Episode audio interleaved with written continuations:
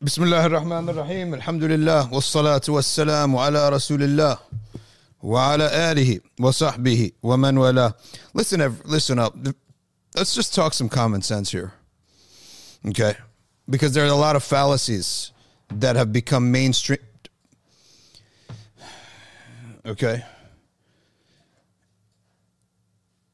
if I t- if I take go find you in a I take you let's just take the or take an example. I cross paths with you in an alleyway. You take my wallet. You steal my you steal my wallet. Okay? You steal my wallet. I chase after you down the alleyway into the main road. Okay? I'm chasing you. I tackle you. I knock you down. I try to get my wallet back. I look like the aggressor, right? You get up and try to punch me in the face. Meanwhile, everyone's looking and all your, you know, nice friends, they're looking on and all these elite people are looking on and they're like, "Hey, what's going on with this guy?" And you announce, "I have the right to defend myself." And everyone says, Of course you do. You just got tackled. You have the right to defend yourself. Is this a fallacy or not? I'll tell you why this is a fallacy. You're the aggressor. Just because it happened a long t- time ago or it happened where nobody saw it does not negate that the theft happened. You are aggressing against me. An aggressor cannot defend himself by definition. I am defending myself from you.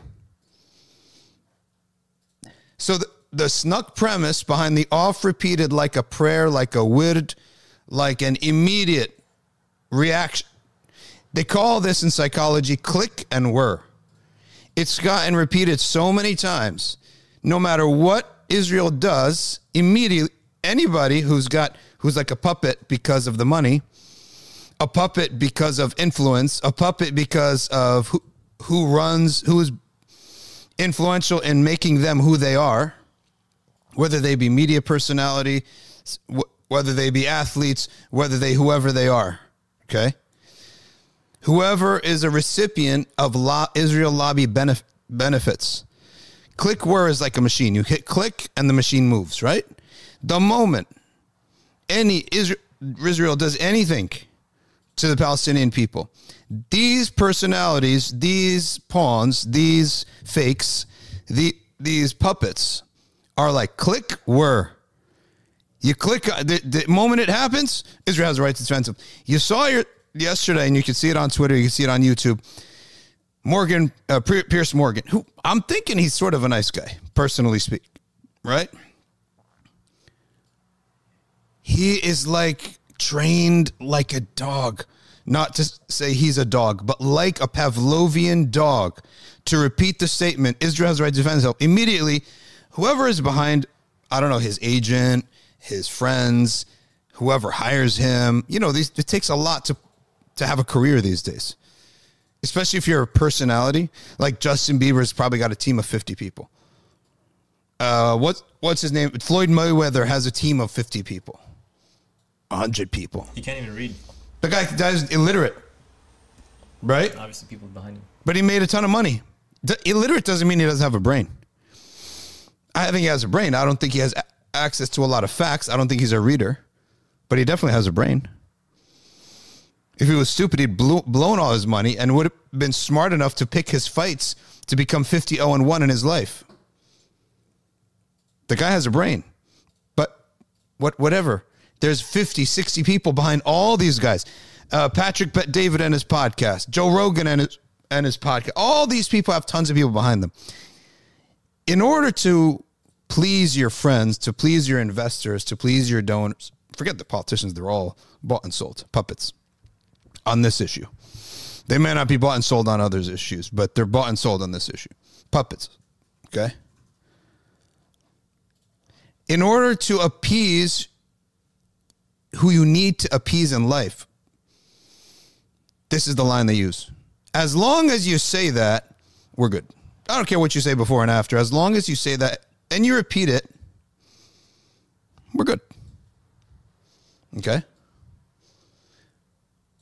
By the by the way, Omar, you can make that a full screen if you want. Yeah. You understand? Why is it a fallacy? Because to defend yourself has a snuck premise that you're the victim. How are you the victim when you, your own ac- academics, your own historians, your own scholars, people like Ilan Pappé, people like Ben Benny Morris, who had to retract it, probably his family made him retract it because they got socially isolated in. In Israel, there are a lot. There are more. There are younger revisionist historians. It's not revisionist history. It's the truth. They went in there and they looked at in 1948 as soon as the announcement was made that the British embassy is out, uh, British the, the the British are out. Immediately, Ben Gurion took the claim. Here, we're a nation now. Okay. The IDF, which was formerly the Jewish terrorist organization, Zionist Jewish terror organization, the um, Haganah, and they, they had different groups like the Irgun. They had different extremist groups along with them. They went and they killed and they stole. And the soldiers, this is well documented. They admitted it. And the video is out there. Soldiers laughing. There's one guy, he's weird. He's got a weird mustache and he's got like a Uzbekistani kufi on or something. And he's laughing. You, you know that video, Omar? Yeah. In your free time, look it up and we'll put it up. Laughing, saying, I don't know, the machine gun had 250 rounds. I used finished it off in about 20 minutes. Go fill it up again. He says, I cannot tell you how many Palestinians I killed. This is what, he, this is what he's saying. Are you a victim or are you an aggressor? You're the aggressor here by all standards and all measures of anyone with a brain and without a brain who is taking your money as Israel lobby or not taking your money. They will have to admitting behind closed doors, of course they're aggressor. Of course they nabbed this land. Of course there were people there. There are 7 million Palestinians in Palestine now. Where did they come from? Who gave birth to whom? Okay. They didn't migrate. No one's migrating to Palestine and Gaza and West Bank. 50%, let me tell you this 50% of every Palestinian that you meet, ask them where they're from. They're going to tell you, I'm Palestinian, but I'm from Jordan. I'm Palestinian, but I'm from Lebanon. I'm pa- Palestinian, but we grew up in Kuwait. You go here, go down south. I'm, I'm, I'm Palestinian, but born and raised in Puerto Rico. Palestinian, born and raised in Ecuador. How did that happen? What ha- it happened because they left. They were forced to leave. Their homes were stolen.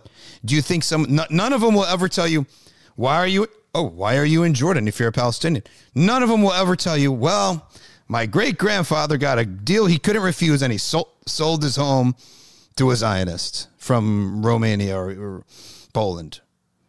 That will never happen. They are, are displaced for a reason. So that's why it's a logical fallacy. Use this. This is where the, the actual usage of ilm al-kalam is not just defend aqidah, it's defend the ummah from lies, from false, from falsehoods, from uh, techniques of iblis. Israel has the right to defend himself. Give credit where credit is due. In Islam, we have something called insaf. Give credit where credit is due. Iblis just as a matter of tricking people with logic, he did, did an amazing job. It took something to get around that. But how many people haven't gotten around this? They Israel has right to defend. Well, of course, doesn't everyone have a right to defend themselves? Yeah, defend, defending yourself has a premise, though. Right? You you must be a victim first. That's the snuck premise. No different than can God create a rock that he can't lift? What's the premise here? The snuck premise is that Rocks can be d- defined as unliftable. There is no such thing as an unliftable rock. That means it has infinitely heavy weight. Such a th- thing does not exist. Every rock must have a finite weight. Okay? Snuck premises is how Iblis messes people in the head.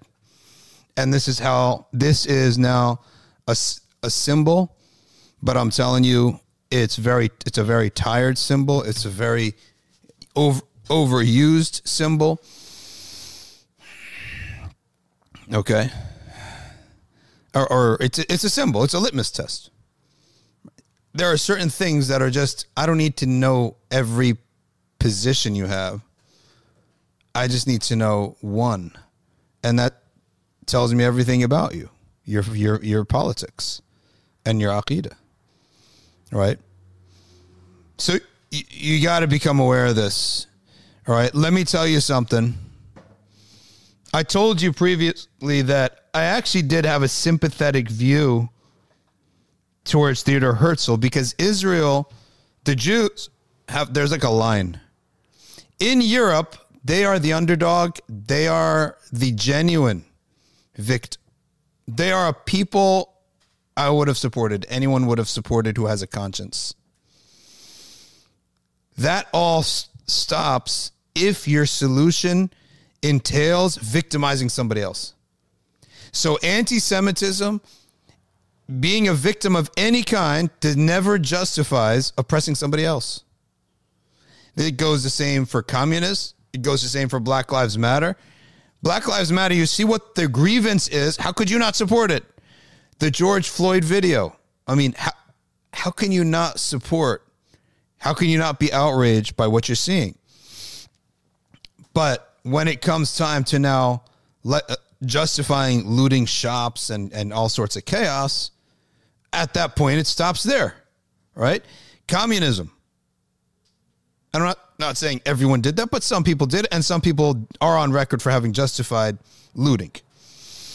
Okay, and banning all the poli- all of the police. Okay, let's take another thing. Communism.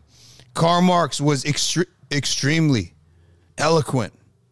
Okay, in his description of the miserable life of the factory worker, the f- big fat factory owner.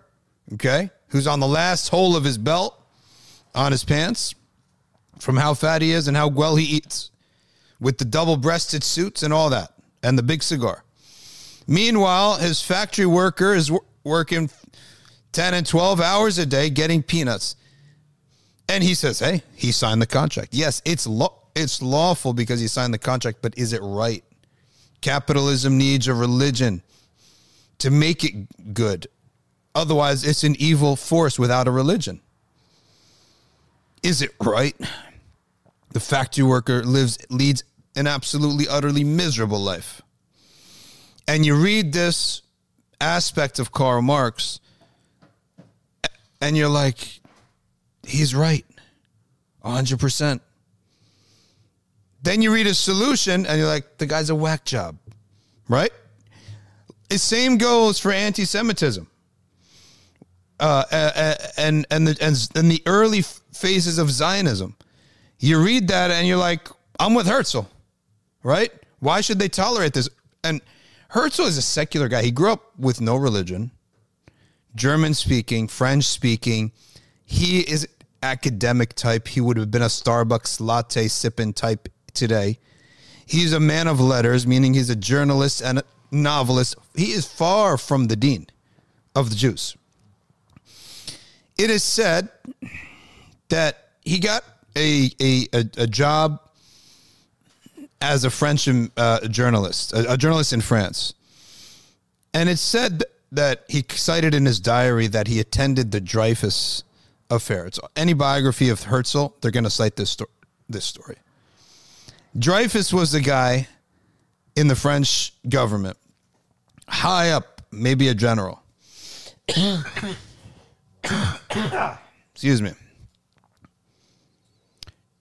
It was said that there was a German spy in the military, and there was a French guy who actually was the spy but they liked him because he, he was one of them. But Dreyfus was a Jew. And they pinned it on the Jew. And, and Dreyfus was totally innocent. But Dreyfus was at the highest level of their society.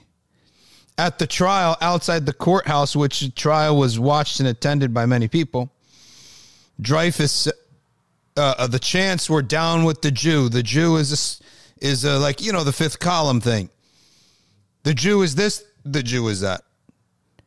Meanwhile, Herzl, who probably maybe covered up that he's a Jew, because that's the type of person he he was. He wasn't at that point in his life openly Jewish. He wasn't even religious. I don't even know if he believed in God. Many Jews are atheists. And he says right then and there, we will never make it. Okay? And he, ha- he has two solutions. The first solution is mass conversion to Christianity. The se- second solution is mass hijra. And Korea was an option, I believe. Uh, uh, I think Argentina was an option. New Mexico at one point was an option. Uganda was an option. And ultimately, he settled on the best sale, the best land to sell to as a vision, Palestine. Like, why would anyone go to Argentina? It's like random. Why would anyone? And where are you going to go? Okay, some of these countries actually offered them plots of plots of land. He ended up set, settling on that which was the best image, the best visual, the most historically connected, which, which is Palestine. Now, look, Thledu says in his diary. This is why the this part of Zionism, I'm telling you, I sympathize, sympathize with it. Because he says, it goes without say. This is in Herzl's diary. Goes with, without say that we shall respectfully tolerate persons of other faiths and we shall protect their property, their honor, and their freedom with the harshest means of coercion. In other words, we will guard our neighbors. Okay? This is another area in which we shall set the entire world a wonderful example. He really wants to be good. He doesn't want to hurt anybody.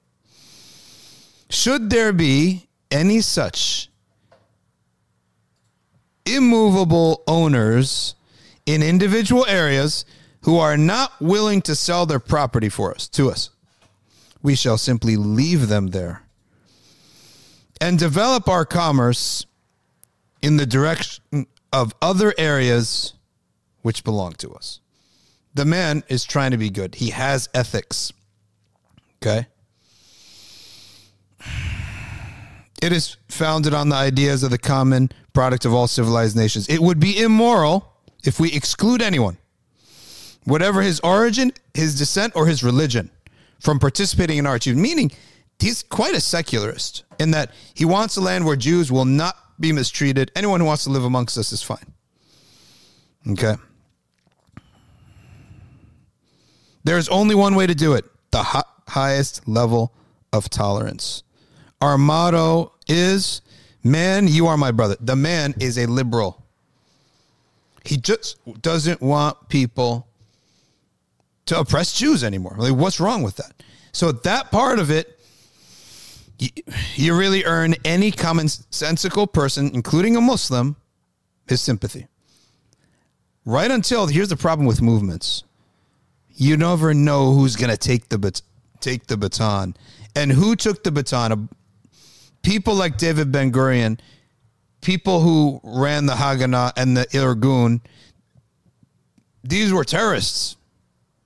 Nothing less than this. The King David bombing was a terrorist. They were Jewish, Zionist terrorists. I'm not saying all Jews are terrorists or all Zionists are terrorists.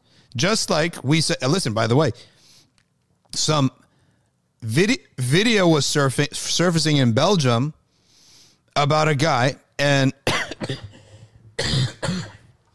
assuming it's sound, because all you see is some Mauritanian Moroccan guy saying, Allah Akbar, I'm going to kill the kuffar. And then you see another piece of footage with a guy shooting people in a hotel. Is this ex, is this qat'i unequivocal evidence? No, it's not. It's actually not. It's not unequivocal evidence. Okay. Is it pos- within reason, rational possibility that a Muslim did it? Is within habitual possibility that it's true? Yes, it's possible. You probably all saw it. So if if that's the case, if that is the case, hey Omar, could you get us some footage on this bombing? Everyone's talking about a bomb. You got the footage? Good. If that's the case, okay, that it's true. No, we have no problem saying no. Not one Muslim represents all of Islam or all Muslims, and he's a nut job. Whatever you want to do with them, do with them. Okay. He's not somebody that we're going to defend, nor is his actions. So, likewise, if we're able to say that, it's also fair to say, yeah, not all Jews and Zionists were terrorists, but those were. There's no some silly world where all Jews are good and all Muslims are bad, or vice versa. Okay. Yes, our aqidah is correct. Their aqidah is wrong. That's different. That's a theological discussion. The Irgun, what are they called? The Irgun. You can read up about them. Everyone's got uh, to read about the Haganah. Okay, this is the founding of the IDF. Okay, did they say that yes, we're out there to defend the Jews? Of course, but also while they foc- focused on protection of settlements, all right, in is in Palestine at the time it wasn't called Israel yet, still the British colony. The British mandate simply means a temporary colony. Okay. The Haganah changed its strategy from defending within the fences, okay, to offensive operations outside the domain of Jewish settlements and developments and developing a mo- mobile warfare doctrine. Were they an official army? No, they weren't. Were they a political group? Yes, they were. And they went out committing acts of violence towards a political end upon other people. Is that the definition of terrorism? Yes, it is. So the Haganah is a Jewish terrorist group. Again, we're not saying all Jews are like this or support this. We just read about Theodore Herzl. He wasn't into this. He wouldn't have accepted this. Okay. I mean, Nelson Mandela's somewhat who is considered a great man. He was also a terrorist too. A terrorist defined as a political group that uses violence to attain its its goals. We have it too. I can. Uh, you want me to condemn ISIS and the Hamas? Haganah is no different from them. Haganah is a Jewish terrorist group. That's the origin of how the country got established. A big piece of it. So to say we have the right to defend ourselves, you are the aggressor. Aggressors never have a right to defend themselves by logic. It's not defense. Do what you do, but don't call it defense. It's a word game. Okay? It's a word game because Israel does have to play the democratic thing in front of the world.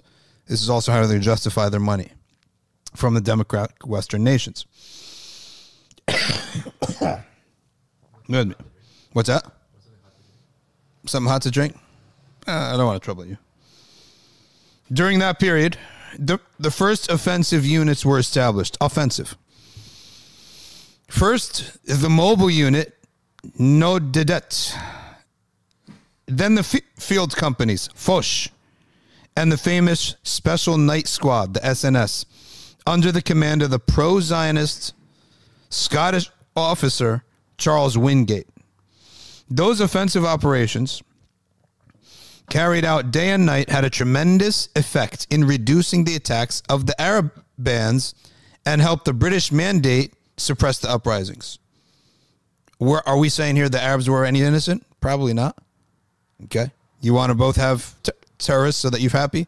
Fine. Okay. In the spring of 1939, a severe crisis developed after the British government changed their mind in terms of giving Israel a Jewish state. That was the Balfour, Balfour Declaration of 1917. 1939 comes around. They say, you know what? We changed our mind. Zionists went crazy. Okay? They said in this famous white paper that it's just going to be be a series of pro-Arab steps and legislations.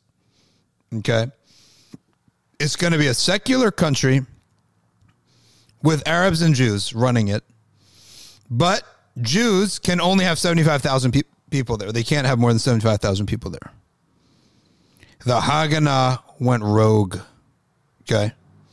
The Haganah, I get I guarantee you there's a woman out there named Abby Martin She's an Israeli. I assume she's an Israeli because she talks about her upbringing in Israel. She says, until the age of 18, I had never heard of this stuff. Look her up. The Haganah was in the process of planning an armed confrontation against who's their enemy now? The British. Okay. However, World War II broke out in the fall, fall of 1939. The British got too busy. Everyone got busy watching, listening to the radio. But during the Haganah, during the war, sorry, the Haganah, remember, Jew, a Jewish terrorist group.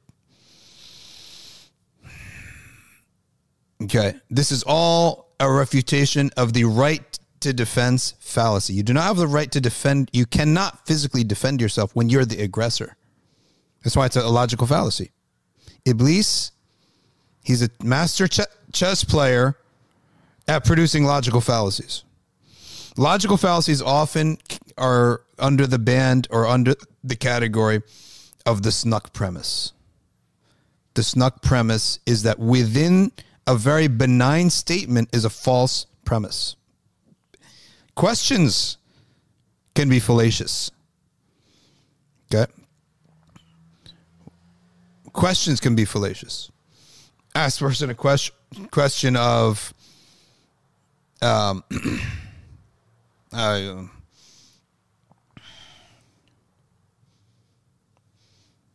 when was the last time time you disrespected your mom? Or something like, uh, how badly did you disrespect your mom? You're assuming I disrespected my mom. Would you would you apologize? Would you condemn the 40 babies? That's a question. It's fallacious. Answer me. No, I can't answer you. It's a my answer to you is that it's a fallacious question because 40 babies never happened. 40 babies hoax. Never happened. Well, there's no evidence for it. Could it happen? It, in a rational world, ra- rationally, at the rational level and at the customary level, it's possible. Show me, show me the evidence, and we'll condemn it with the same voice that we condemn terrorist group like the Haganah and the whole founding of the operation that involved murder, killing, babies, adults, old people, stealing homes. We'll condemn both if you want. Okay? We're going to condemn what's greater first. What led? What's greater? Who did the prophet said when two people are fighting? Who's worse? The prophet said the one who badi adlam, the one who started this is worse. the Haganah during World War II got more training under the British they learned from the British. They assisted the British. They learned how the British collect intelligence, sent parachutes into German occupied countries in Europe. 30,000 Jews from Palestine, mostly members of the Haganah, joined the British Armed Forces. Okay. you know, uh, Israel, I just I suggested to some guy make it should be a navy blue flag with a white star in the middle and two red stripes. Okay. Israel colonized by Britain, fun- funded by America. Their flag should show some gratitude. There should be a symbolic for England and America because that's who who who did all the work for you and then who paid paid for it afterwards. There would be no Israel if England had not taken Palestine as spoils spoils of war. They took it as spoils of war.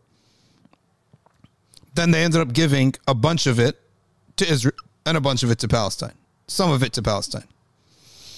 And then Israel, realizing that they're better trained, the Arabs are un- unorganized, they're hungrier for this. They went and they took the rest and caged up the Arabs in the West Bank and Gaza. The Haganah then reorganized themselves. Okay. Okay. And became, in 1948, later they would become the Israel's Defense Forces. So the IDF started as the Haganah. Besides helping the British in the war against Nazi Germany, the Haganah, this this paramilitary polit- political force which committed many terrorist acts, strengthened and improved its military capability, its administrative structure, all by studying the British. All right, good for them. They're working hard. Thousands of youngsters aged 18 to 25 were organized and trained. Okay. They made youth battalions. They did field corps. They did the work, folks. And I bet you the Arabs were eating lib. Listen, there's one thing that your opposition is lying, is a murderer, is a killer. We expect that. We're negating the narrative that they're not that to those in our societies who imagine them to be like an innocent country, just like Bolivia or Belgium. Nobody questions the origins of these countries. They didn't go and step on everyone's toes and kill and murder to establish their their nation. Okay. But there's another side to this. The side that got defeated. Why isn't Allah helping? In tansurullah and surkum. The Arabs are not some innocent, they may be innocent po- politically, but they're not innocent in Islamic terms. You left off the path of Allah. You left off fighting. You left off the deen. And that's why your enemies defeated you.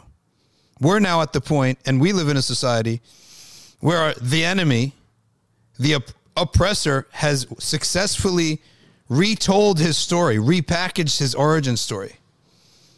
And a whole society thinks they're some innocent little lambs. And then when our people, Muslims, fight back in some capacity, there that narrative is packaged as aggression. Oh, I'm sorry, you're not a violent force. Thank you. You are not the aggressor when you've been aggressed upon. You may do something wrong in your defense, but that is like a side note in the big in the bigger picture. Okay. A side note in the bigger picture. Imagine in the Holocaust, a story comes out of a young man breaks out of out of Auschwitz, runs, he's starving. These are all his enemies, and he has a stick. And the, he doesn't know what to do. The first German people he sees, he hits him with the stick, or he shoots them. And maybe ends up killing women and children.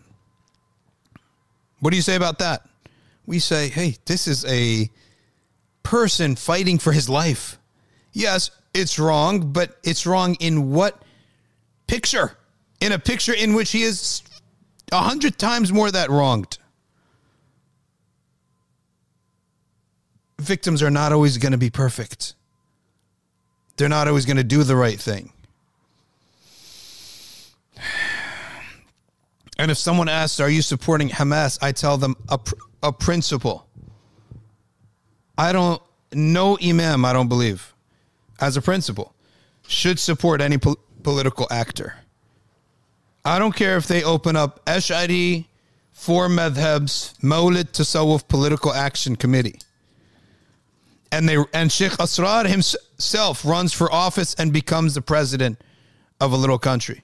I support him as a person, me as an imam, as a teacher of the deen, and the imam of a mosque and the teacher of the deen will not ever officially support a political act, actor, or party. Because if I do, I have to justify everything they do. If they go down and they go astray and they do wrong things, then the deen goes down with it? No. People think that's the deen. Okay. Political actors. It's different. Most of politics, okay, is is judgment calls. It's all it's all judgment calls of the lesser of two evils. I guarantee you that. It's all lesser of two evils. You will have to do a lot of wrong things because it's a judgment call. You go and really truly study, look deep at what Salah ad-Din Ayyubi did and what his dad told him to do. And he went and complied. You're going to say, whoa, this is the great wali of Allah and Qutb and hero? Because a lot of politics is judgment calls. Okay? So, I may support him as a person, and I may support him, or I may love him as a person. I may wish him well as a person. I may privately support him, make dua for him. Well, make dua for him. We could do that publicly. I may support one, him in, in one conflict, as the Prophet ﷺ and the Sahaba supported the Romans because they were Christians over the Persians because they were pagans. So I may support him in one conflict. Doesn't mean I, um, I'm supporting them. I'm not an advocate. So that's my answer. Hamas is no exception to that. Okay.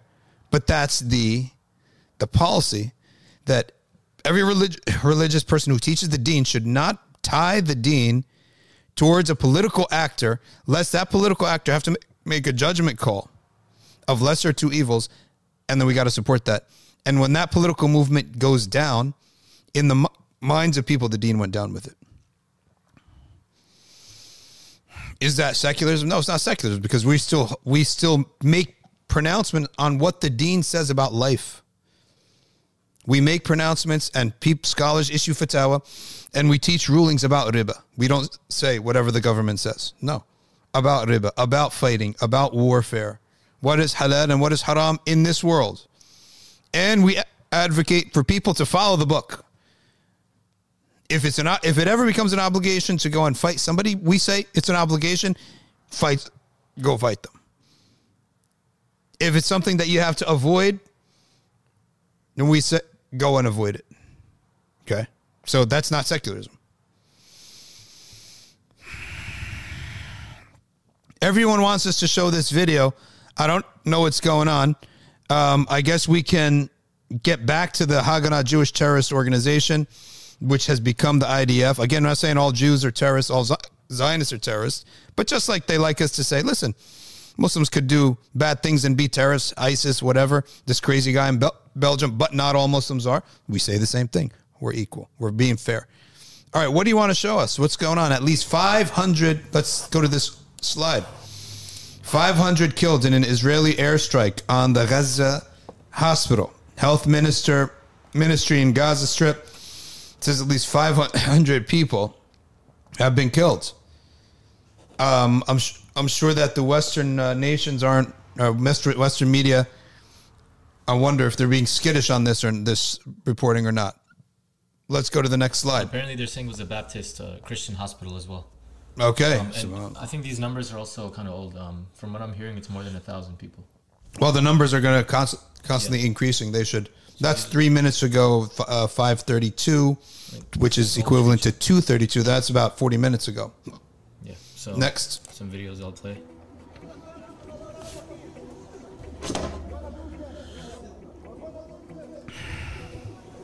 I believe this is a. I don't know if this is connected, but it's another video we were sent.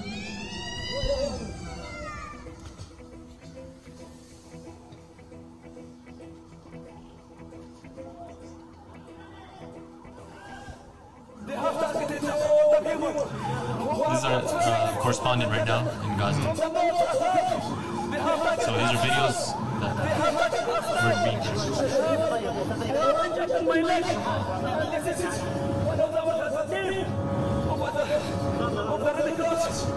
They have injured.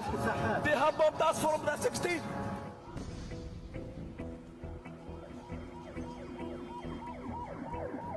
Blatant war crimes right here blatant war some more videos. Let's let's see it. They are in the sky. They have still bombing.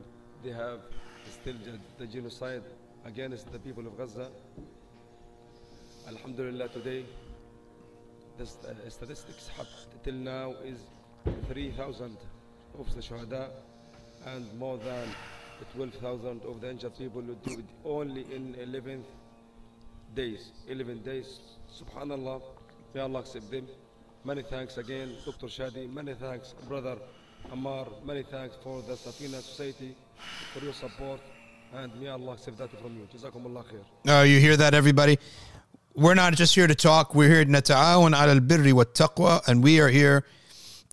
We got a guy on the ground, folks. I keep pointing to the wrong spot. We have a guy on the ground. I don't know how to point yet. Okay? We have a guy on the ground. No money's going to Hamas. It's going directly to the to the injured. He uh, operates a little private ambulance. They give out food. They take people into the car, drive them to safety. Could you put up a picture of the website and tell us how much money we've raised so far? And is there another piece of footage? I mean, this is a picture it looks like of, I'm assuming, the graves of uh, these people that are being built. And look how simple. I mean, it's just bricks lined up. SubhanAllah. Uh, and uh, these pictures are too graphic. Uh, these other pictures, I can't, I can't share these. But um, Why not? How graphic? it's it's literally dead bodies. And You're stuff, kidding, And blood. Yeah, yeah. There's videos as well. Uh, literally lined up, piled up. And I'm sure anyone that wants to see that stuff, you can go on Twitter or online and look at these. GRT is a le- legal, non Hamas connected, non politically connected, uh, validated by the United Kingdom. And then uh, this, GRT is the organization. this is a video from the hospital as well. It looks like.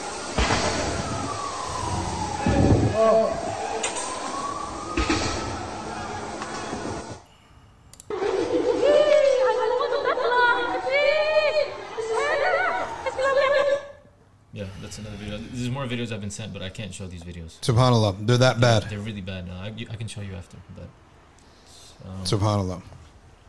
so once again, I'm gonna send the uh, link to donate Mm-hmm. in the YouTube. So, so whoever's on Instagram, uh, I can't send uh, anything on Instagram, but if you wanna donate as well, I'm gonna send it on YouTube. You can't.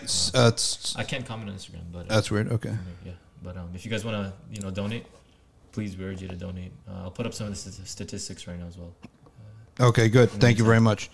Uh, and and you put up the link too. Can you open the page and show everyone what the page looks like and see what is our, our scorecard? Because if every time you're on the live stream you give two dollars in sadaqah, one pound in sadaqah, we're always collecting money for something.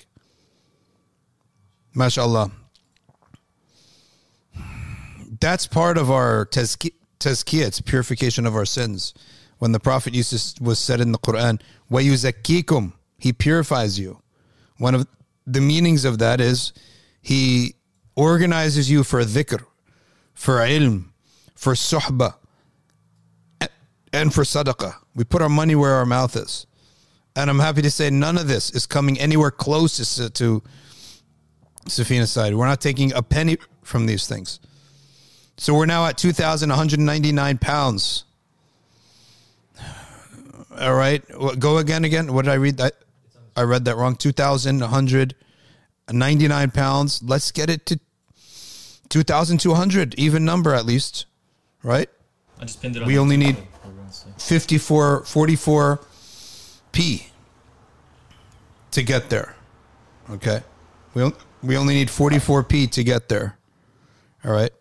And Omar, are you in, on Telegram as an admin? They sent the video. This video. We need this video to be sent there, please. That that he mentioning us and mentioning how we're helping them directly. We need to get you an admin. I mean, you're lucky you're not suspended anymore, right? Weren't you suspended? How did how does Omar gets just banned from the Society I Telegram group? banned for like a year. I don't know. I never said anything though. Crazy. Listen, the Haganah, we're not done with these Haganah. You got to get educated. The most the common man is not aware and looks around at Israel like it's like a regular old country like Qatar or Bolivia or something that's some normal co- It's not. It did not start from a good beginning. There were cr- it it- ما بني على باطل فهو باطل. So now the Haganah got strengthened. Okay. They now developed an intelligence division, an airtime, div- an air, air division, maritime units, medical corps, a proper military. Meanwhile, the Arabs, who had be- been relying on the Ottoman Empire, never had such training. Okay, not to say that they're victims. That's your problem. You you want a country, get yourself a military. Okay. They began opening clan- clandestine factories and get this, manufacturing their own guns, bullets, ammunition. Thousands, okay, were sent by the Haganah to be trained to be trained in the British police force. Okay. To police the settlements.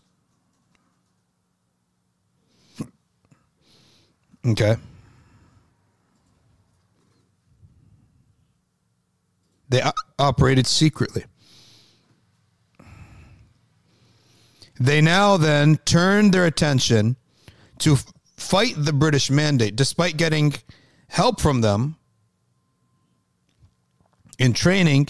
They use they use that now to start committing terrorist acts against the British to get them out of there because the British changed their mind on a Jewish state. Many people don't know they don't know this. They know that the Balfour Declaration 1917 was it's a suggestion and an idea fatwa non-binding to establish a British state like an engagement an intention not a law not a final qawlun fasl final statement from the government. 1939 they said now we're taking this back. Just a regular country regular secular country. And Jews have a limit. We don't want more than 75,000 there. Okay. In the early 1930s now let's see how fair this this article which is pretty informative is going to be. The Haganah formed a right-wing military body called Irgun 1937 most of them rejoined the ranks of the Haganah and the rest formed another group called Etzel which split into another group called Lehi both small right-wing national groups with extremist ideologies with regard to the struggle against the Arabs and the British. Neither of these two groups accepted the authority of the national Jewish authorities. Okay? They were rogue. That's why I said parts of, of the Haganah after 1939, they went rogue. So these are Jewish terrorist organizations, as I've said before we say that ISIS is a terrorist organization. Okay. Jews are no different. They're human beings. Some of them are terrorists. These were terrorists. Towards the end of the war and afterwards, the Haganah intensified its struggle through political means and even doing violent acts against British rule, terrorism, along with encour- encouraging illegal immigration. In other words, forget the 75,000 limit, bring in as many as you can. And further unauthorized settlements. The British had not allowed this. These people were on a mission, I'm telling you. I have to say, I respect the hunger. I respect the will, the desire. These people are training, they're studying with the British. They're not taking no for an answer. I respect all that you're terrorists and criminals. That's that's true. You are going to kill people innocently. That's wrong. Okay, but give credit where credit is due. Okay. They turned on the British so badly that Ben Gur- Ben Gurion said, "We will fight the Germans as if there is no white paper, and we will fight the British as if there is no war with Germany." Okay. So we, and the guy's saying it openly, right? We're supporting you in fighting the Nazis. They're our biggest enemy. You, locally in Palestine, are another enemy of ours. Okay. For a period of some nine months, the Haganah, the Etzel, the Lehi, okay, which is uh, the Hebrew resistance movement, all of them you could say, independently fought the British. The Haganah was the leader. The three organizations informed each other before carrying out their acts and their operations. In other words, their terrorist actions. They were terrorists. During this time, the Haganah performed many courageous acts. This person's obviously sympathizer. This is a courageous act, including raids on British police stations and, and destruction of British radar installations. In one night, they blew up 12 bridges, disconnecting Palestine from the neighboring Arab countries. They freed hundreds of immigrants that were jailed by the British and held as prisoners because they were illegal immigrants. They caused serious damage to the mandatory railway lines and more. In all these operations, the Haganah took care as far as possible to avoid causing civilian casualties. Well, this is a sympathizer. But fine. Let's just read it. Let's read the article. We can read many different articles and take information from both. The cooperation um, I mean, how do you know that? Like, how is that a historical fact?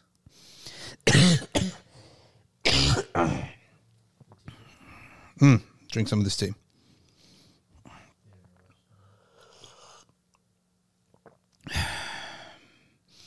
They they stopped cooperating at some point, and the Etzel,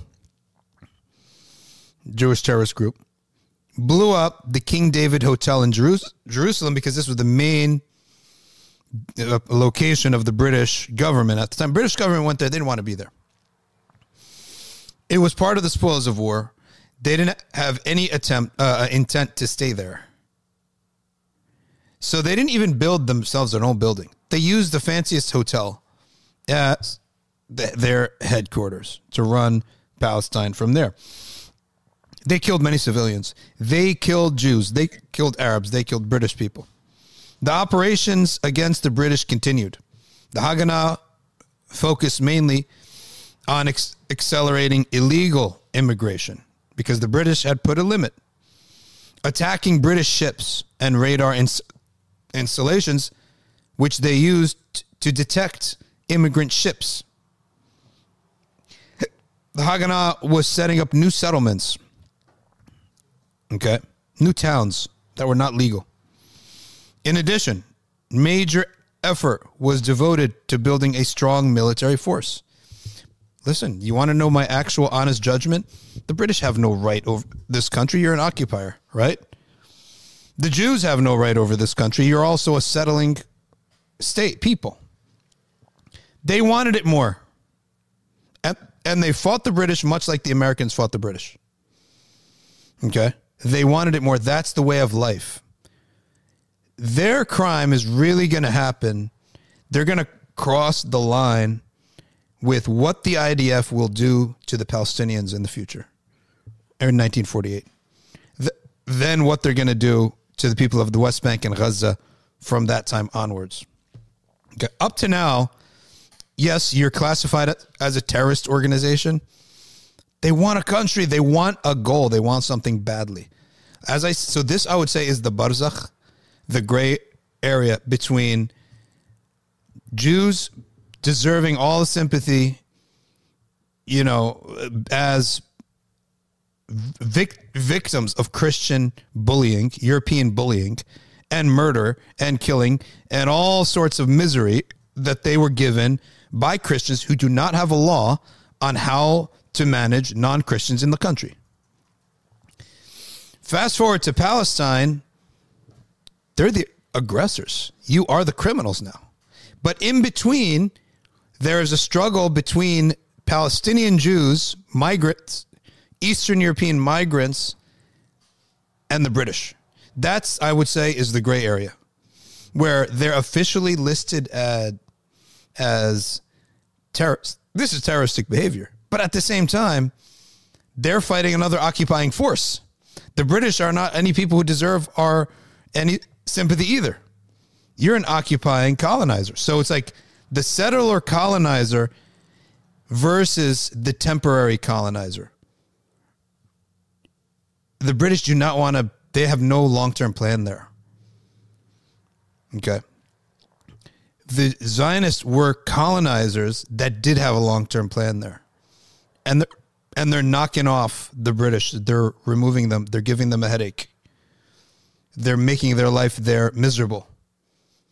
Lucky the British didn't have a Hadrian.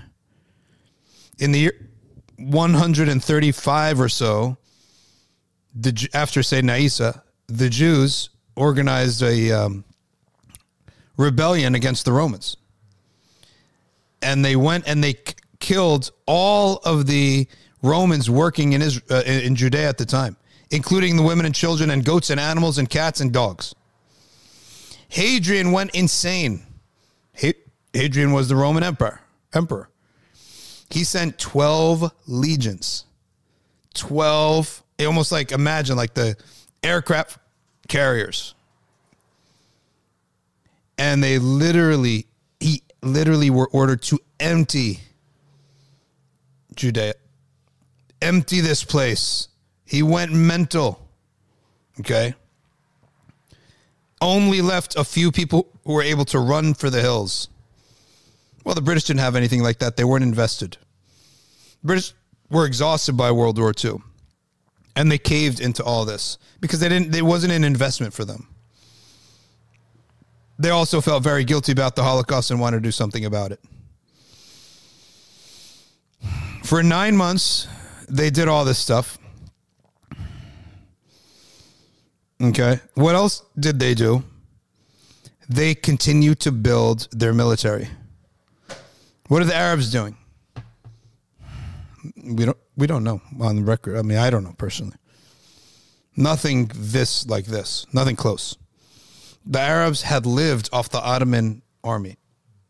They had no the Palestinian people had no there was no continuation of that. Okay. More undercover arms factories were constructed. Weapons were acquired from, from abroad. Young Holocaust survivors were trained in Europe at the detention camps in Cyprus, trained how to run a prison. From the summer of 1947, the Haganah intensified preparations for large scale war against local Arab militias and the armies of the Arab states. By the time it had become clear that the British had give, put up the white flag, now we're crossing from gray into black now. The British were, it was clear that the British were about to leave Palestine and that a war would soon break out. David Ben Gurion assumed responsibility for matters of defense. The Haganah was the organized, was then organized to include different brigades okay, and military services. Veterans of the British Army were also interrogated into the general force and contributed skill and experience. War broke out in December 1947, immediately after the UN resolution about the partition of Palestine and the establishment of a Jewish state. The Haganah became the fighting force that defended the Jewish population until the declaration of, of the State of Israel in May 1948 and continued as such until becoming the IDF. During the first six months of there was heavy fighting.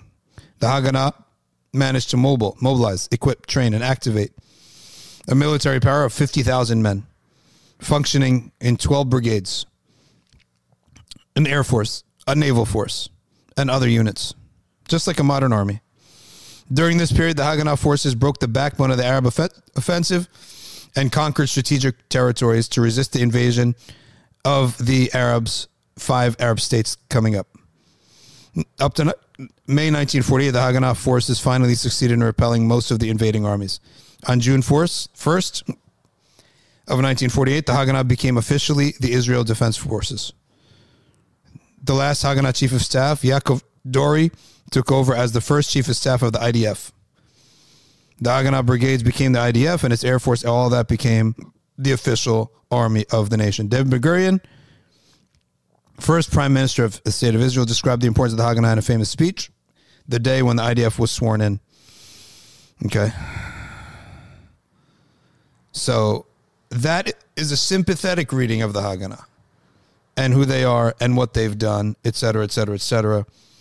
Hey, Omar, can you get us the um, clips of those guys. It's on AJ Plus for sure. They're the ones who produced it, I'm pretty sure. Okay. What we will read about in the future is Plan D. This is where it was Plan Dalet. All the crimes were committed here. They received an order from Ben Gurion in 1937 anticipating British withdrawal. Okay. Asking the head of the Haganah to prepare a military conquest of a, a whole Palestine. Okay. So you're a colonizer, right? You are coming from Eastern Europe to colonize and to settle. Plan A, all right. Plan A was the Declaration of Independence. Okay? And suppress Arab resistance. Plan B was designed to replace Plan A in the context of new developments in case the British um, continued to view the Zionists as a problem. Plan G or C, okay, emerged in the wake of the UN partition plan. It was d- designed to enhance Zionist military and police mobilization. Plan D is the most noteworthy. It is a gu- guided by a series of specific operations. Okay. It was drawn up to expand Jewish held areas beyond those allocated to the proposed Jewish state. Its overall objective was to seize as much territory as possible in advance of the British withdrawal. Okay.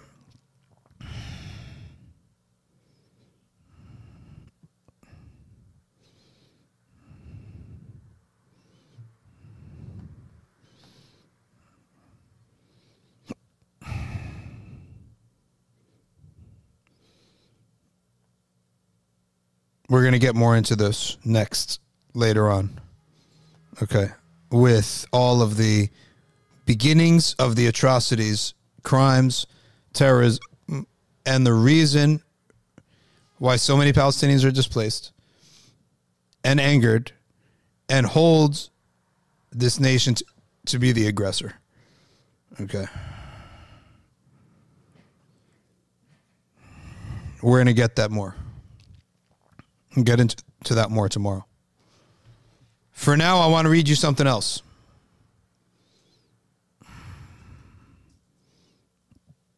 Fast forward till today, to today. And we will see today from a Jewish uh, writer. There's t- two things I want to do t- today before we get into finally releasing our article, or I mean our inf- our trailer for the two guests that we have that we did a, a stream for. Yanis Va- Varoufakis wrote an article today. The list of war crimes and crimes qualifying as genocide committed by Israel in Gaza since the 7th of October 2023. Hey Omar, do you want the the the the, the link?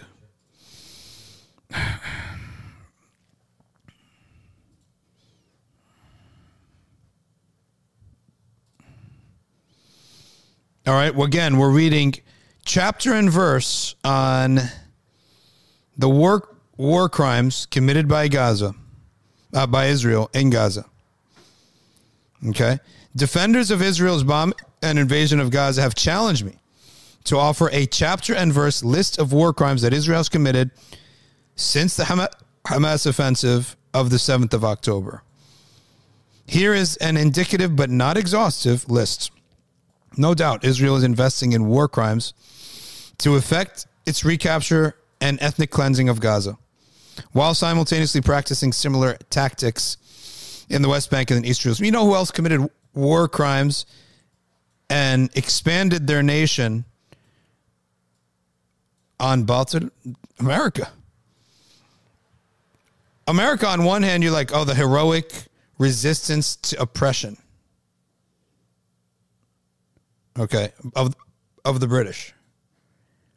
That's one thing. The other thing is the use of slavery. Okay, in the way that they did it. And number two, what they did to Native Americans. But let me tell you something. We believe in Allah. The Native Americans, if they called upon Allah, maybe something different would have happened. But be careful of a people who call upon Allah. Article 6. Item C del- deliberately inflicting on a group conditions of life calculated to bring about its physical destruction in whole or in part. And what's the crime here? What's the action? That's the law. The action is the imposition of a complete siege of the Gaza Strip, totally depriving Gazans of electricity, food, and fuel, tightening even more the existing 16 year old blockade. Next crime Article 25 3C for the purpose of facilitating the commission of such a crime, aids, abets, or otherwise assists in its commission or its attempted commission. Israel purchases 10,000 rifles for Israeli settlers. Okay. In other words, encouraging citizens to commit crimes. Article 25 3E directly and pu- publicly inciting others to commit genocide. Okay. Israel's Minister of Defense, Yoav Gallant, we are fighting human animals and we act accordingly. Okay. Article A2AI, willful killing.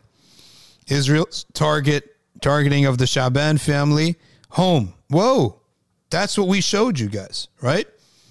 The Shaban family home, killing all six members and two parents and their children. Okay. Article A2A. In other words, killing non combatants. Torture and inhumane treatment, severe psychological suffering inflicted on Palestinians who every night without electricity, fear for their life as bombing continues. Article A2A3, willfully causing great suffering and serious injury to body and health. Combined effect of the partial blockade and the total block of the of Gaza and the war on mental health of children. Children who survive wars do not emerge unscathed and can pay a high psychological price. In other words, all this is regarding civilians. These traumas can go as far as lack of interest in everyday life, nightmares, okay, bedwetting, suicidal thoughts. Article A to A uh, 4. Extensive destruction and appropriation of property, not justified by military necessity, or carried out unlawfully and, and wantonly. The action Israeli raids have destroyed thousands of housing units. Article A2A. How many more does he have? He has a lot a lot more. I posted the link, put it there. Read it there. Okay. Good. We're not going to read the whole thing, but we read for you what gives you an idea. Let's go to another item that I want to read. One of the most important videos that prop propaganda and company has made. 250 music festival attendees slaughtered. Hoax. The music festival hoax. Again challenging the narrative that 250 innocent civilians were slaughtered at the music festival. Call it the music festival hoax. That's what it is. The second biggest first hoax is 40 baby hoax now it's the music festival hoax. We do not challenge this narrative to deny the civilians were killed or to belittle suffering that has taken, taken place, but rather to break the atrocity propaganda and hoax that has been spun in order to justify the ongoing massacre taking place in Gaza. Many Americans currently support the Israeli response because they believe the hoaxes, they believe lies, that babies were beheaded, concert goers were raped, tortured, and slaughtered all hoax upon hoax upon hoax. We need to break this narrative immediately and call for a ceasefire on both sides. Join us in this mission by spreading this video everywhere. Side note, do you notice how many asterisks and audio cuts we had to use in order to avoid censorship. We are forced. I'm not going to put it up like last time because unfortunately we got pulled out. But you can. Should I send you that? That. Let me send you that. Omar. Before I keep reading. And Omar can put it. If you're on Instagram, we can't post from Instagram directly there, so you can just go to YouTube, Safina Society YouTube channel, and and go there. Hmm. Okay, good.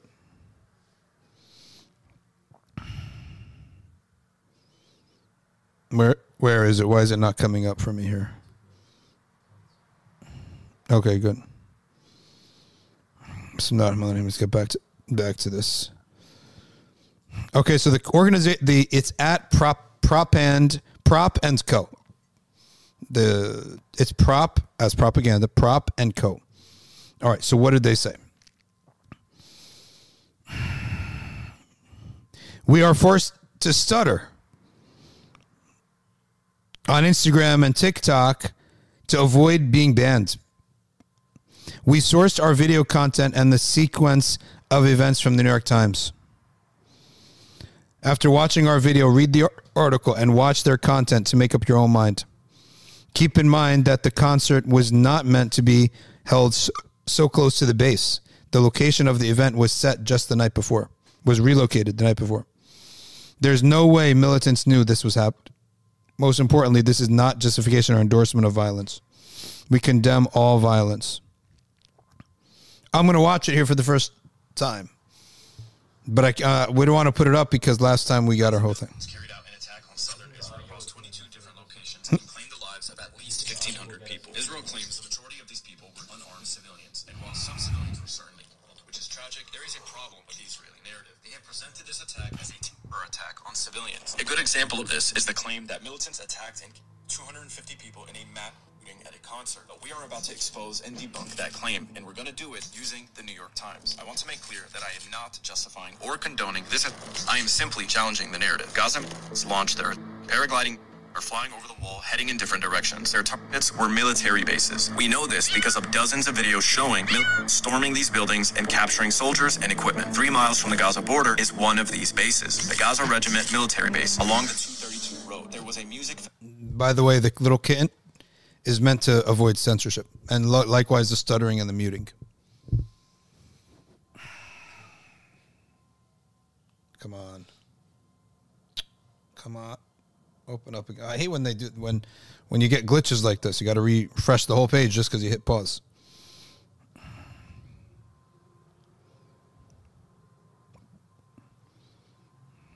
soldiers and equipment. Three miles from the Gaza border is one of these bases, the Gaza Regiment military base. Along the 232 road, there was a music festival taking place right down the road from the base. After the was completed, militants got into vehicles and continued their by driving along the major roads heading towards other bases. This is how the found themselves at the concert. Before the militants arrived, the concert goers had heard the shots and were panicking. They then started to leave the concert, but they couldn't take their cars because the road was now being blocked by Israeli police and security trying to cut off the Gaza. This is when the concert goers began running away into an open field because they couldn't get into their cars and drive away. When the militants arrived, they exchanged fire with security, and this is why the parked cars along the road were riddled with bullets. To be clear, civilians did. They were tragically caught in the cross. They were not the target, and they certainly were not given any match. Now, there were hostages taken by fighters, and this is truly terrible. They should be returned safely and quickly. But there is so much evidence showing us the fighters were not there to terrorize civilians. Listen to this Israeli woman talk about how fighters were kind to her. They look around. Uh, they say, Don't worry, we're Muslims. We will not hurt you. It took a lot of pressure off me. One guy was skinny, hungry guy, asked her to have a banana. He was skinny Hamas guy. He said, Can I have a banana? asking her for permission to eat one of her bananas. And this woman told Israeli media they treated her humanely. Another woman on the radio, she's saying they treated us very humanly. Humanely, uh, they guarded us. They did not abuse us. They gave us a drink here and there. They calmed us down when we were nervous. I was very frightened, but no one treated us violently. She's saying, she was with her only when Israeli soldiers arrived and got into a fight with the Palestinians. ala She says there are five or six hostages.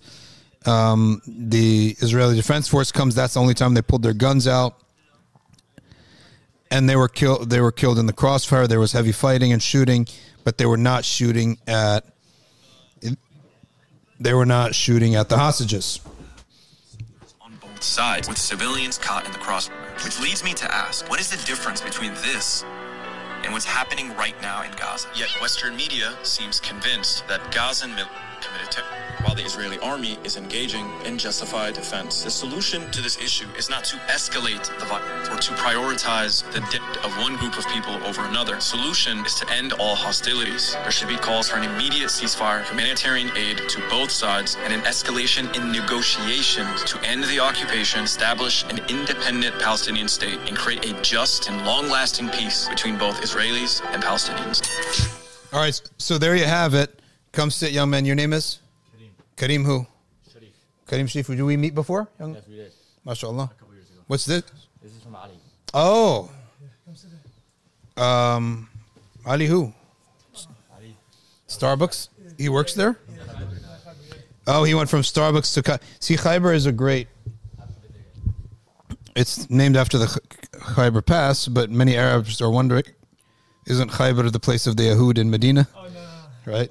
So my dad was like, "What kind of name is that?" I said, "Oh, was the Khyber Pass of of Persia. They opened up a chai, coffee and chai house." So, um, you so there you there you have it. Just calling for an independent state for Palestine is never going to happen because they're going to crop up many little enclaves throughout Israel that they can easily monitor where Palestinians live. They will be little prisons, closed off prisons. Gaza will be the biggest one, but they will have many little enclaves throughout where they jam up the Palestinians and the Palestinians can't work together anymore. And it also kills the Palestinian state because you can't have a state that's, you know, um, little villages and towns cut up in the country. So that's the first thing. There, let's turn it this way so that our our man Ennis and his family can get some marketing. So uh, that's the plan, right? the Jewish Sharia, the Jews, the, the, the, the Israel is stuck between their Sharia and the modern world. Their Sharia says, empty all these people. They have no rights to live amongst you. Kill them all. This is, De- this is Deuteronomy. Kill them all. That's the Jewish law. The modern world is a democratic world. Well, the, the the Jewish state is not independent. It must be propped up by another country. The West, the United States, which observes this democratic law. All citizens are equal. Right? Jewish law does not say that. The the democratic ideals and the liberal ideals that all citizens are equal, okay, and have, should have equal opportunity for everything, just based on their citizenship. Our Sharia does not uphold that either. We have something in the middle. Our Sharia states God's law is the mandate law that we we are mandated to apply this law. You can't apply the law and ex- execute it and and rule by it and legislate by it unless you believe it. So the dhimmi system, the Sharia also recognizes that non-believers will live amongst you. So the dhimma system holds that these non-believers who are amongst you, okay, they have to live. They have to live amongst you with rights. The law applies to them. They cannot be oppressed. They must be able to buy and sell. They can't erect temples, but they can have their old ones. They can practice their religion in their homes and in their old temples. Okay? They cannot preach it in public and they cannot take positions of power. They could take positions of clerkship, but they cannot be the legislators or the executioners, the executive branch, or the legislative branch, so to speak, since they don't believe in this law. Right? And they will not serve in the military since they don't believe in the cause of the Sharia. Of the Sharia. Now, the moment one of them says, La ilaha illallah Muhammad Rasulullah, this becomes allowed for him. Okay? If he's trusted and he's put up as a leader and as a um, a, a leader to be a part of the Congress, the Senate, what what have you, a learned man to be a legislator, and even someone to execute the law as a governor, as a mayor, or as the king, the sultan him, himself, or a prime minister. Okay. So you have your armed forces, you have your legislative branch, and you have your executive branch. Okay. And you have your judiciary. This is a beautiful system. It's a Western system, but the idea is basically similar every anywhere, but they broke it up pretty crisply. That's the Dhimmi system. It gives rights where rights belong to people, does not treat the unbelievers amongst you as animals, caged dogs that we really want to kill, but we can't, and can't bring ourselves to be good to them. That's the state of Israel right now. It's not a complete liberal democracy that has no beliefs. No, we have beliefs. Allah sent down a Sharia. That's the way to live. You can't be in a position of power if you don't accept it. So the dhimmi status is you're going to live fat and happy with us. You're going to be tr- treated fairly. You want a, your own marriage law. You want to rule yourselves in marriage, inheritance. Two Catholics commit a crime against each other. Two Jews commit a crime against each other. Open your own courts. You want to live on your own too and have a little enclave where you can go out and trade, but you come home and you're all Jews together or Orthodox Christians together. Fine. But we will get one leader from you that represents you. He will report to the Senate and to the to the this the government essentially. We're not dealing with a million people. We're going to deal with one person. He rules over you. He is your ruler. It's a state within a state, right? That's the sys- system. But stay away from our politics. You will not rule because you don't believe in the Sharia. How can you rule by a law you don't believe in? You will not serve in the military. How could you fight for a law? Now, I'm not saying this was implemented perf- perfectly, but more or less, this is what the dhimmi system was implemented in the Ottoman Empire and in the Umayyad Empire and in the Mongol, Mughal Empire in India over the Hindus. And I'm sure something similar to this in West Africa with the animists and in Andalus with the Christians and Jews who live there. The best thing for Israel is to Shariafy themselves. Take the whole thing, give the Palestinians a status, let them live, let them breathe. I'm not saying this as the solution. I'm saying this facetiously, hypothetically. Take the whole thing, give them dhimmi status, go out, trade, do everything, have babies, outnumber us for all I care. But you're never going to touch power. That's the deal. That is your citizenship. They can't do that because they can't now get money from the West if they do that. That's why they can't do it. Because the liberal nations be like, whoa, what is this? Dual citizen, second class citizens? We say, yeah, second class citizens. Because they don't believe in this law. Right? So the Jews, solution to the Jews is to Shariafy their of course I'm to say it again, I'm saying this completely facetious, right? Because that's not the solution. For us, that's not the solution. For them, that will be a solution. Shariafy your law. Establish a dhimmi status that's down the middle. Okay? But they can't do it because the American liberals, well, you know what the Americans liberals, they will accept it. Because they're accepting this, which is far worse. Okay? But this is happening like on the go with the justification of a response. And we already refuted and, and exposed the right to defense fallacy. It's complete fallacy. You don't the right to defense fallacy does not apply. It's not that you don't, you don't have the right. It doesn't apply to you when you are the aggressor. The def- you cannot defend yourself when you're the aggressor against the other person. Ladies and gentlemen, we wrap up we got to start moving now. uh, Um, into with our other stuff. We had a live stream the other day, and I said that we had two imams, and I hoped that people would be surprised pleasantly. And in my view of things, this discussion is a show of Muslims' unity, civility, and the ability of very big imams to get together and talk. And the talk was prescient issues. What's the right word pronunciation of that? Is it prescient? Prescient issues surrounding aqidah for today's Muslims or today today's Muslim, common Muslim. Take a look at the at the trailer.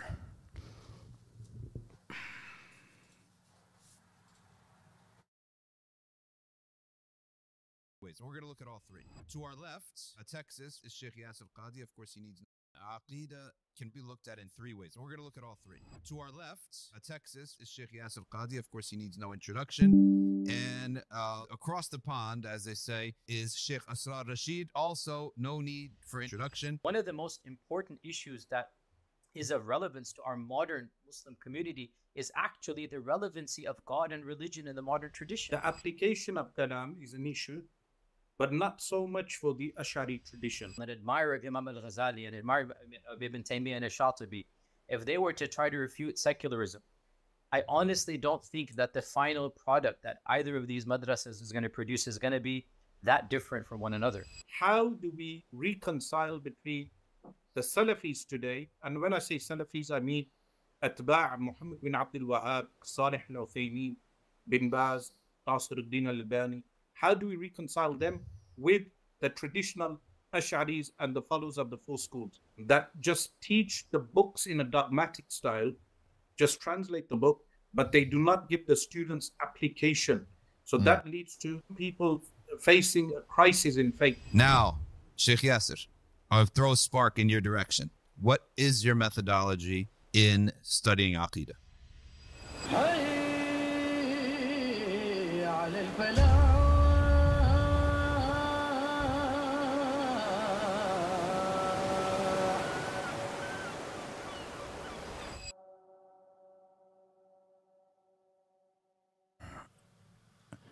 Still muted? Oh, all right. There you have it, folks. That was the trailer. Sheikh Asrar Rashid and Sheikh Yasir Qadhi. Uh, we streamed with them part one of two. Now, I hope we do part two. Part one was the current contemporary issues surrounding Aqidah. There was so much agreement on it because we're, we're, we're both realize this is a necessity to be covered. Sheikh Asrar, you will see, is utilizing the the foundations of kalam and the methodology of the Ash'aris. Sheikh Yasir is utilizing the methodology of Ibn Taymiyyah and really arriving at the same conclusions. You may decide which which side has a crisper and clearer methodology and could do a better job at refuting the stuff. Okay so that's it. That's that. That's what we're gonna. When is it set to release? Friday morning, Friday night. The team will. We have a team now. Okay, they they will. It will be released on YouTube, like as a premiere. It'll be scheduled for a release probably Friday night. Let's answer one or two questions here. First about Texas. I'll get to you Texas in a second. Secondly, you have a question from. It says here Benjamin. Ben Braithwaite, is there a teaching that says Islam will become the predominant faith in the world? The answer is yes. And the reason, and it, it is right now the only actual faith in the world. And when I, the reason I say that is its law is applicable. Its law is unified. Its law is clear. Its doctrine, its belief system never requires you to believe in two opposite things. Okay, two intellectual contradict an intellectual contradiction. Its book never contradicts what we see in the world, and don't confuse observed facts from theories about those observed facts. Okay. Fourthly, just look around. What is more cohesive as a faith, as a group, that is being lived day to day besides Islam and really being lived every single day. The children are taught to respect their parents. Guys and girls are treated like opposite charge. When you ever charge a battery and you got the red one and the black one, positive, negative. What is the first thing everyone says? Don't let them touch each other. These are opposite charges. They have to be kept away from each other. I don't care what anyone thinks says about the liberal world. Look at your world. Okay? Look at your world. Your men had so much I don't know, know who's watching here, but you had so much so much open relations with women, they lost interest in women. Right? You don't see a problem there? You guys went out there and not you guys, I'm like I'm attacking somebody, but the Western world went out so open. Women in the workplace, eight hours with guys, clueless on the fact there's going to be a spark amongst them. And there was sparks that destroyed homes and there was abuse. And you had the Me Too movement. And all of a sudden, all of us Muslims are looking out and they're saying the new policy at NBC, the new policy in the NFL, the new policy at Apple. What policy is this? Sharia. A man and a woman shall not be in a room alone without a third party or a recording or the door open. That's Sharia. Two men and women will not travel alone for a business trip. They're going to be separate planes, separate hotels, separate. This is Sharia for Sharia. So we're not traveling alone with any guy for a business trip. Fathers all throughout the middle of America and even the coasts, they see Muslim daughters respect their and love their dads. Whereas kids raised on Disney laugh at these jokes about dads. All of Disney, all of Netflix is oh, always a nonstop mockery of dads by the daughters. Openly and brazenly going with an absolute stranger to lose her virginity with him. With an absolute stranger, making it a point that the dad has nothing, he can't say a word. He has to support it like a, a, a slapped and a whipped dog. People are not dumb. People have fitra. They know this is wrong, but they can't say it. They don't know why to say it. How do I justify it? We justify it because our Lord gave us laws. Very practical laws. Prophet ﷺ said, There is not a house made of mud or stone, except this message will enter inside of it. In other words, the dawah will reach people. Look at the technology that we have now. It will enter, they will enter, the message will enter this world, the, the every home correctly, not ISIS nonsense and garbage like that. Okay? This is sect of Islam. Actual basics of Islamic law that is useful to people. Okay? Beneficial. In our finances, we seek to eliminate debt is the enemy. Is one of the enemies of Islamic law. That's why usury is a problem. I'm already in debt. Why are you increasing it? I'm already a poor guy who needs money. Why are you using me as a customer to increase your money? Loans is never, ever, ever a manner of attaining money. The poor man who needs money cannot possibly be your customer. He is already poor. Money is not to be used to gain money. Money is gained to be used for goods and services. It itself is not a product. We have to separate the means of acquiring products from being a product. A Jewish rabbi got up one day and says, I rent you my home. I expect a return. And then you give me my home back at the end of the year. What's the difference between that and I rent you my money? I give you $10,000. You open up a little business. You give me back the $10,000 and you give me back four more, two more, whatever. What's the problem with that? The problem is that the means of acquiring products and services is not a product itself. Okay? It's not a product in itself. It can never be a product treated as a product. We separate between the two. Debts, trading debts, which is why we had the 2008 housing bubble and housing crisis, is you had people trading debt and another guy trading that debt, another guy trading that debt. We don't increase debts. It's called ta'miru dhimam. So if I have a debt I can transfer it to another person. Okay. In other words, let's say Omar owes me an iPhone. Okay. I no longer want the iPhone. You want the iPhone. If you agree to deal with Omar, I could say, Omar, okay, give him an iPhone. Give him the iPhone. But you are paying me for the iPhone. Hey, don't go to AT&T and buy an iPhone. I'm getting the iPhone next week from Omar. He's going to give me the $300 iPhone.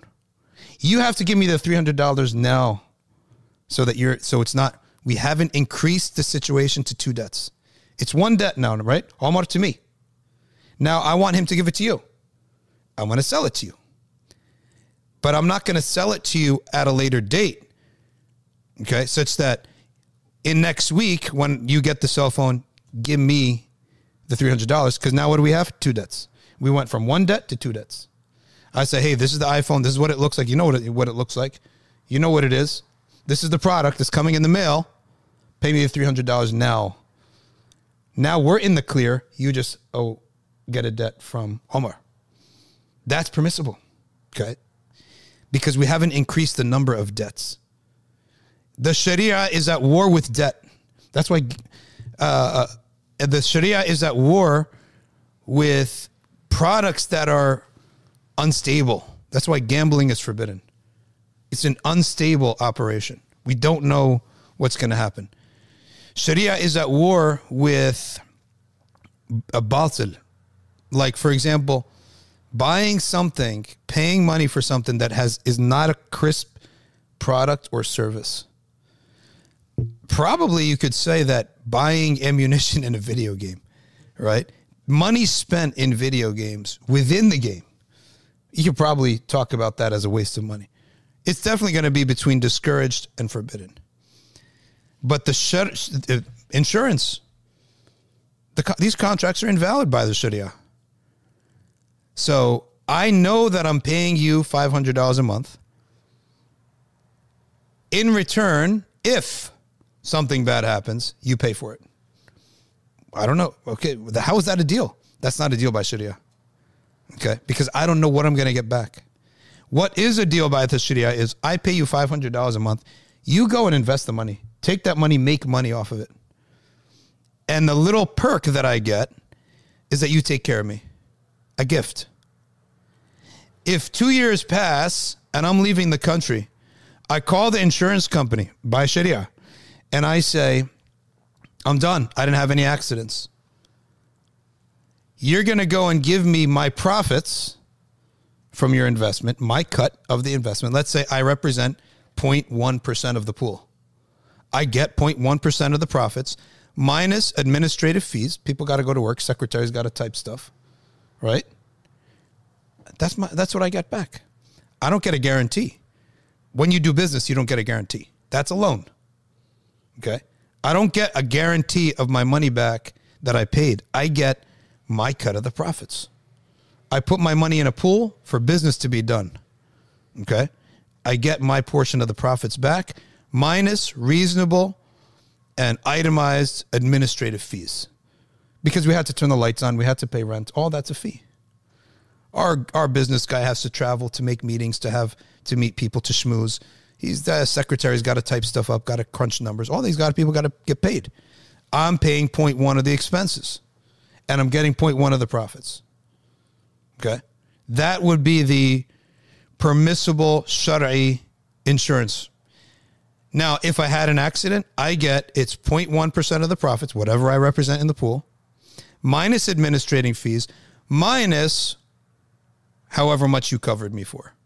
One fender bender costs a thousand bucks. Take off a thousand bucks.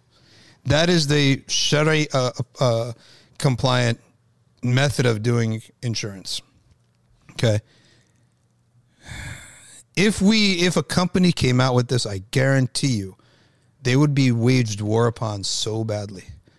Because the current insurance operation right now doesn't have to give you back anything. Right? Is, is crypto halal or haram? This is one of the reasons why uh, some have differed on it. They said it is of no value. It's an imagination. Others said it is a value. people use it as a currency in the future will be better than banking currency because it's decentralized. And for that reason, they said it's halal. So scholars have differed upon that.